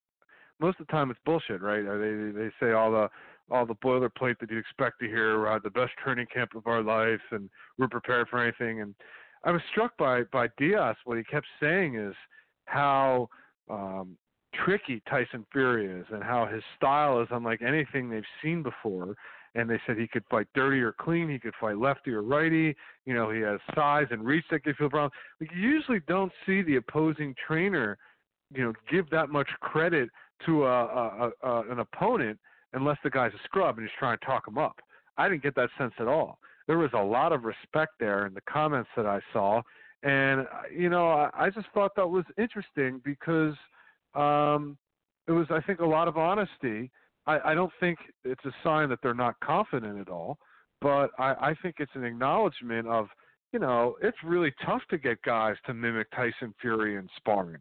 Like, who the hell do you get that fights like Tyson Fury in sparring? You can't find anybody who does it. So No, it's been No. a challenge, and I, I I thought it was just really interesting to read that because, listen, we all know Wilder has the racer, but we also saw Fury, you know, keep Vladimir Klitschko at bay for 12 rounds like it was nothing. So it's a very fascinating fight, and uh, I was just I thought those were some really interesting comments from his trainer there. Yeah, absolutely. I mean, they're they're they're not lying, and I mean, you have to respect the honesty of that because uh, this is it's really a pick 'em fight. I think. I mean, you have I give Wilder the edge just because I think he's fought the more game opponents here recently, especially you know with Tyson Fury's comeback uh, here this year. So I, I give the Wilder the e- Wilder uh, the edge slightly there, but uh, this is a pick 'em fight. I mean, this is going to be a highly entertaining fight, and I think uh, you can make the legitimate argument the winner of this fight is the number one heavyweight there is in the world. I know Joshua has the belts, but uh, I, I think that these two are really going to test each other. We're going to see a lot about uh, the other, you know, each fighter's makeup. You know, after this fight is over here come December, I, I'm looking forward to it as well. I'm also looking forward to the return of Chris Arreola on the card. I just wanted to point that out. I'm sure you are. We all are. Yes, yes, we are. We're all waiting with bated breath. Um, let's talk about this because this has been, you know, boxing Twitter and social media can be a lot of fun, and there's nothing more fun than Floyd Mayweather announcing a fight against a 122 pound kickboxer, and then three days later canceling it. So let's talk about this. What what the hell? What just happened? What the hell just went on the last three days? Well, okay, so you know, I'll put my MMA hat on here. You know, from just kind of Yes. doing some MMA research and, and knowing some things. So this is where my expertise comes slightly into play. Now, RIZIN is a MMA organization over in Japan. Now, for anyone who's familiar with Japan MMA, uh, they're pretty much Pride 2.0. Pride was the biggest uh, MMA promotion over there in Japan for many years before they got bought out by the UFC. Well, RIZIN is owned by some of the same people who helped start Pride. So let me just kind of start there. Now, the rumor was that, you know, in American dollars was going to be broke down, so Floyd Mayweather was going to make $100 million. He was looking to get that. Now, about 70% of it was going to come from uh, RIZIN itself. The promotion was going to somehow come up with $70 million, which, uh, if you've read any stories about that promotion here recently, they have a lot of funding issues. So, how that was going to happen, I, I had no idea. And the other percentage was going to come from the TV and distribution deals here in America and over in Japan uh, for the fight being on pay per view. So, you know, that's where the money was coming in to where Floyd was enticed. The problem is, um, Floyd claims there was no contract signed. Well, the rumor is that once the contract was signed, the rules for the fight were set up, uh, there was going to be what they call mixed rules. Now, over in Japan on New Year's Eve, they have it's huge having fights there. They have sometimes eight and Yeah. twelve hour Yeah. uh, fights over there, just tons of fights, mixed martial arts, boxing, kickboxing, and on these events they have what they call these mixed rules fights, to where one round may just be boxing only, the second round could be boxing and kickboxing, uh, the Cool. third round could just be grappling. So I mean, that's what this was actually going to be. And then when Floyd figured that out, he said, "No, I'm not doing." It. So that's subsequently Yeah. what happened. Uh, you know, you'll read So you, you think it was saying- actually you think you, you think it was actually real? Like you actually think it was real for a little bit? Oh yes. Oh, it was very real. That they sent out a press release. Like they sent out press releases. They had all this stuff done. I, I got this stuff. Um, well, I guess early Monday morning from them, and then the, the, the odd part was I got an email from them apologizing about sending it out. Which when I got that, I, I really scratched my head. I was like, all right, well something's not right about this. And then Floyd making the announcement here today. So yeah, they sent an email out saying uh, apology letter. This is from them. I truly apologize for accidentally CCing you this email along with other contacts uh, for the previous RIZIN 14 release. For any inconvenience that occurred, we truly apologize for this cause. Uh, we will make sure it never happens again. So, their Wow, PR people some, uh, knew something was up. Yeah, yeah. Well, that's interesting. Um, It- it- I don't really want to belabor it more. It just was. It just was. uh You know, one of the weirder things that have happened in the last uh, little bit. And uh, you know, if Floyd Mayweather comes back, he comes back. If he doesn't, you know, so be it. I think I think we could all survive either way. Uh, but I just I just thought that the the randomness and then how fast it was canceled was certainly uh, something unique. It, it, it's strange. I mean, it, we're not surprised that he's talking about fighting again. I think neither one of us are. Um, you know, you know, Manny Pacquiao said that you know that's the fight he's looking forward to. Stephen Espinoza, even in an interview, said that you know that's uh, it's it's a pretty good chance it'll happen at some juncture next year. Uh, you'll hear some people say that Floyd's running out of money, the money's getting low, hence the reason he's trying to talk about fighting again. So I mean, it's just a matter of time. It's just what opponent is he going to pick uh, that's going to make him the maximum amount of money he can make uh, with the least amount of risk involved. So I'm not shocked. Um, it's just a shame that you know he's not truly willing to challenge himself against one of the young lions at 147 or 154. But again, he's a businessman at the end of the day. So again, I'm not shocked. Uh, speaking of one of the young lions, 147, Errol uh, Spence and Mikey Garcia are closer to a date. Uh, it's been announced that they have a site deal uh, for uh, AT&T Stadium, formerly Cowboy Stadium, Jerry World in Arlington, Texas. Um, we don't have signed contracts yet from the fighters, uh, but it looks like from all indications uh, that that fight will be happening. Um, I can't say I'm particularly excited about the fight. Uh, I don't think there's demand for it, and uh, I'd rather see both fighters in with different guys. I mean, I won't say that.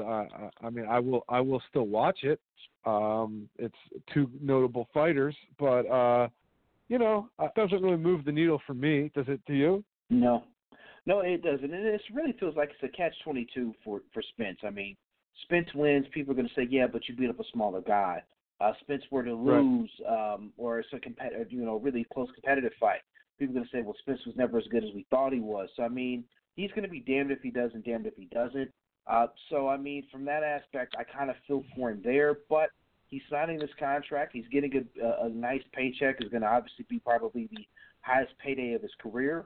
Uh, it'll be an interesting spectacle there in Jerry World, there down in uh, Arlington. I mean, as I tweeted out earlier, the fans there of the Cowboys will finally have something to cheer for in that stadium come next year. They have it in this Indeed. season uh, there, so I mean, they Indeed. they need something there, and I mean, we've seen that though that stadium can fill up with five fans. I mean, Pacquiao did it twice against Clottey and against Margarito. So I, I think these two guys, if the tickets are priced right and they do the right thing promotion wise, I think they can do really good numbers there, and I'll be thinking it'll be good for the sport of boxing from that aspect. But the fight itself doesn't do much for me, and really, like I said, for Spence, it's a catch twenty two for him. So it, it is what it is. Yeah, I mean the only the only thing I really like about it is I think putting in Dallas is great for Spence, just because they're Mhm. trying to you know build momentum with his home fans and build a real following and you know all he has to do is not lose that fight and I think you know he can build from that and continue you know to to make his way from a great fighter to a a real star so uh I think it's good I I just you know Mikey Garcia's his whole comeback, to use one of Brandon Stubbs' favorite word, uh, has been weird. you know, it's just been Mhm. weird. You know, he's just going up and down, picking various divisions, various fighters, not necessarily the best fighters in these divisions, but y- you know, uh, if there's some master plan at work, I haven't seen it. It's just, you know, I don't know. He's been 140, 135. He's going to 147. Uh, he's fighting a guy at 147 who's many, many times better than anybody he's ever fought at 135 or 140 or 130 or 126. So, yeah, it's just, it's just Brandon. It's weird. It it is, and I mean, you you really have to look at it from this aspect. You know, Mikey Garcia loses, then it's the question that I have to ask is what's next. I mean, you, I I know you can only look at it a fight at a time, but whoever's helped running his career, or if there is anyone, it obviously doesn't look to be, you know, you have to look at the bigger picture. Okay, after this fight, what's next? What's going to be our next game plan? If he were to lose, what is going to be Plan B? What weight class are you going to fall in? Or are you going to take this payday and be done? Or are you going to take another, you know, two year hiatus and not Yeah. fight? I mean, it, it it really is just it is weird. It, you don't know what to make of this fight. Besides, it, it's going to be a spectacle now. I'll be interested to see what kind of undercard they put together there uh, for that. I mean, it would have made sense to maybe have Yeah. a Charlo brother on there, but now they're going to be fighting in New York instead of Texas, which would have made sense for them as well. But I mean, it, it is what it is. I mean, they do some weird things. In PBC, we're seeing some weird things out of them coming forward for 2019, and uh, it's kind of making me scratch my head a little bit in regards to what they're doing with some of these cards they're putting together. But um, You know, I think it's going to work. I wish ta- them the best. you know, people say it's a it's a no lose fight for Mikey Garcia, and I disagree with that 100% because the example I'm going to use is Kell Brook. You know, Kell Brook had a lot of momentum. He beat Sean Porter, uh, 147 pound title in a really good division, and uh, a fight falls through, and he decides he wants to fight Golovkin, and uh, you know he, he breaks his gets his eye socket broken, and and then, you know, not even that, like, you know, he, his tra- his corner stops the fight his next fight, his next big fight back uh, against Spence, uh, he gets the other eye, sock, eye socket broken, uh, but he also like yields. You know, he takes a knee. He doesn't want to go on. You know, he's been through Mhm. the the meat grinder, and so uh, and and Brook was doing well. I was at that fight, right? But at a certain point, he was unwilling. He had seen the darkness. He had seen what boxing can do, and didn't want any more. And for those saying that this is a no lose fight for Mikey Garcia, oh well, he could lose a lot. You know, you Yeah. can get the crap beat out of you. You could have serious injuries. You can lose your confidence. Uh, you can, uh, you know, there's a lot of risk for his earning potential uh, throughout the rest of his career. Now, maybe he doesn't want to fight forever, but um, let's say he loses badly. You know, let's say he calls it a day. Mikey Garcia will be one of these guys like Broner. I know that's going to be rough to say, who won a lot of belts without beating anybody really good. And Yeah. you know what what is that career? Now maybe we say this as a media, like because we're on the outside and we care about these things.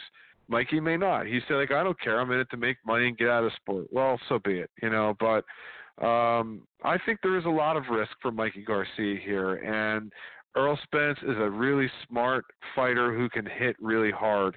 And uh, I, I know I've been told I've been told, you know, by people that say a lot of Garcia's own people didn't want him to take his fight. This fight. This is all Mikey, and so.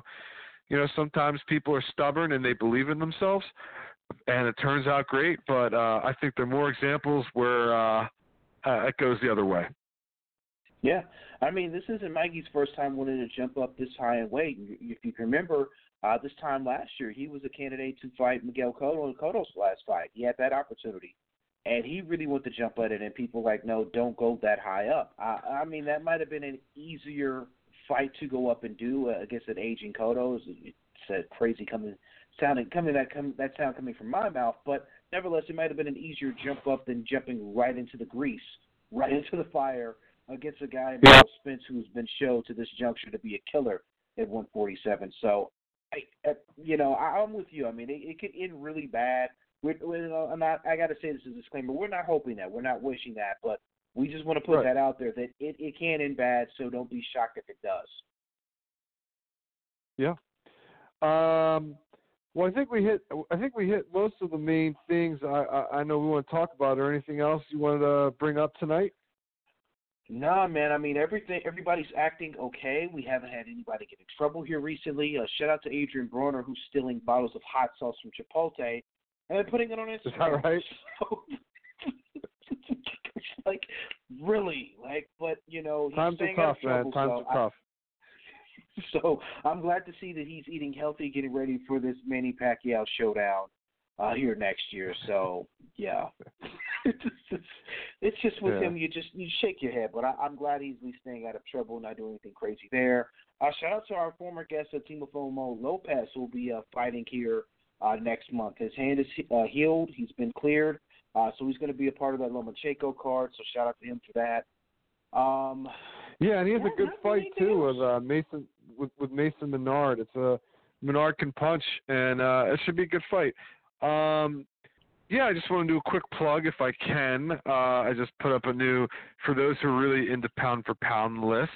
Uh, I just put up a new one, which you can find on SaturdayNightBoxing.com, and uh, you can find that there. And as always, you can find me on SN Boxing uh, on Twitter and, and S my Facebook group SN Boxing. And uh, as always, uh, thank you for having me. And it was uh, it was great to talk to Danny Roman tonight. A very impressive uh, guy, and uh, you know I hope good things happen for him in 2019. Absolutely, man. Very humble guy. I like him. So shout out to shout out to Daniel for coming on to doing the show. Next week we'll have another Thompson boxer uh, who are, a lot of people are high on, and you'll he's going to get kind of pushed in that same way that uh, that Roman is doing right now. And that's Michael Dutchover. Uh, he'll fight here next weekend on uh, Thompson Boxing's website. So he's going to talk to us here during fight week. So it's always interesting tar- talking to fighters during fight week. Um, you just never know what side of a fighter you're going to get during fight week. Some are very mellow, some are very cool. Uh, some are very um, tired and just have no energy and no interest. You have others who sound like they're ready to punch your face through the phone. Uh, so um, we'll see what next week brings as far as uh, having the uh, young up and coming prospect Michael Dutcher on here on the show. So uh, uh, listen forward to that. And if um, you've missed any of the shows, you can lis- listen to all of them uh, on Blog Talk Radio, iTunes, Podcast, and Stitcher Radio, all by searching Punch to the Face Radio. It's always number two, not the word to. Uh, you can follow me on Twitter at BrandonP2TF. You can also listen to all the shows at punchtotheface.com. I'm going to have some sort of content on there here soon about other stuff besides the podcast. I just don't know what. Um, I will say this: I am kind of compiling information now to get ready for the year end, uh, where we're going to be naming awards and all that fancy stuff. But one thing, Adam, I want to throw out to you before we go: uh, if Usyk wins this weekend, is it just is it just all but certain that he is the fighter of the year? I mean, I, I think so. I mean, perhaps Wilder, if he does a number on Fury, might have an outside shot. If you beat Ortiz and Fury in the year, that's a pretty damn good year. Uh, Mm. But I, I, Uh, but I, I I think with uh, uh, well, Briedis was last year. No, I think Briedis was this year, and then Gassiev, and then and then Bellew. I mean, that's that's pretty damn good. That's probably three of the top five people in that division. Um, uh, you know, he. Let's put it this way. Uh, you have to see how the fight plays out, of course. You know, and people always ask me that if this guy wins is a fight of the year. You know, uh, I remember. Um, I guess leading up to the Kovalev fight, they're like, well, if if you know, Kovalev Ward. If Kovalev beats Ward, is he fight of the year? Blah blah blah. And I'm like, you gotta see how the fight plays out, you know. And you know, uh, who knows? You know, there there are decisions that are made that are weird. There are decisions that are given that are uh, uh, unjust in the sport. Uh, sometimes fighters look like ass. Uh, so you never know. Um, uh, I think Usyk would be the leader in the clubhouse, to use a golf term, but you never know what happens. Uh, I got to tell you something too. You, you, I mean, Usyk almost lost that fight to, to Briedis, you know, and and yeah. I don't think he looked great in that fight. I mean, I thought he looked much better against Gassiev, and Gassiev was was probably Usyk at his absolute best. But you know, we saw him lose rounds against against Briedis, and, and uh, uh, I saw him I saw him lose a bunch of rounds against Michael Hunter earlier in that fight. I, I was there live. Um, so yeah, he's had a really good year, and uh, but that's why they that's why they fight the fights, right? I mean, nobody thought. I mean, I'm sure Rachel Donaire thought so, and some of Donaire's guys thought he was beating Ryan Burnett, but like nobody thought he was winning, right? But like nobody thought he was winning, and he won. And like weird shit happens, you know. Like who? That's why we watch, right? It, it's the the the theater of the unexpected. Uh, I think that was the old Larry Merchant line. So I think he's the leader if he wins, but let's let's see how it plays out. And see, that's going to be a teaser for our listeners because at that juncture here, you know, end of end of the year, top of next year, some juncture, we will name our respective fighters of the year. But I, I think it's interesting argument that I want to kind of put out there here in listeners' uh, minds uh, as we enter in this weekend's fight. So, um, yeah, we'll see. We'll see. All right. All well, well, good Well, stuff, sir. Adam, as Appreciate always, it very much. Yeah. Yep. As always, Adam and I appreciate you joining the show. Um, and, and as always, we'll talk to you here next month again uh, to talk boxing. And as always, I'll be back here next Wednesday uh, talking more boxing here with you, the people. So, uh, with that being stated, I want everyone to stay safe, stay blessed, love one another. That's the only way we're going to get through this. Until next weekend, I'm Brandon Stubbs, and I am out.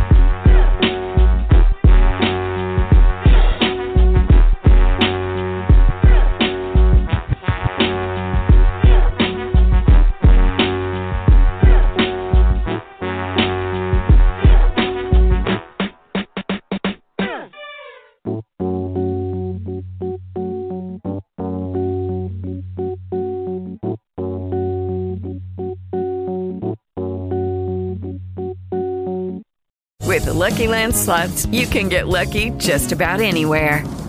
This is your captain speaking. Uh, we've got clear runway and the weather's fine, but we're just going to circle up here a while and uh, get lucky. No, no, nothing like that. It's just these cash prizes add up quick. So I suggest you sit back, keep your tray table upright, and start getting lucky. Play for free at LuckyLandSlots.com. Are you feeling lucky? No purchase necessary. Void where prohibited by law. 18 plus terms and conditions apply. See website for details.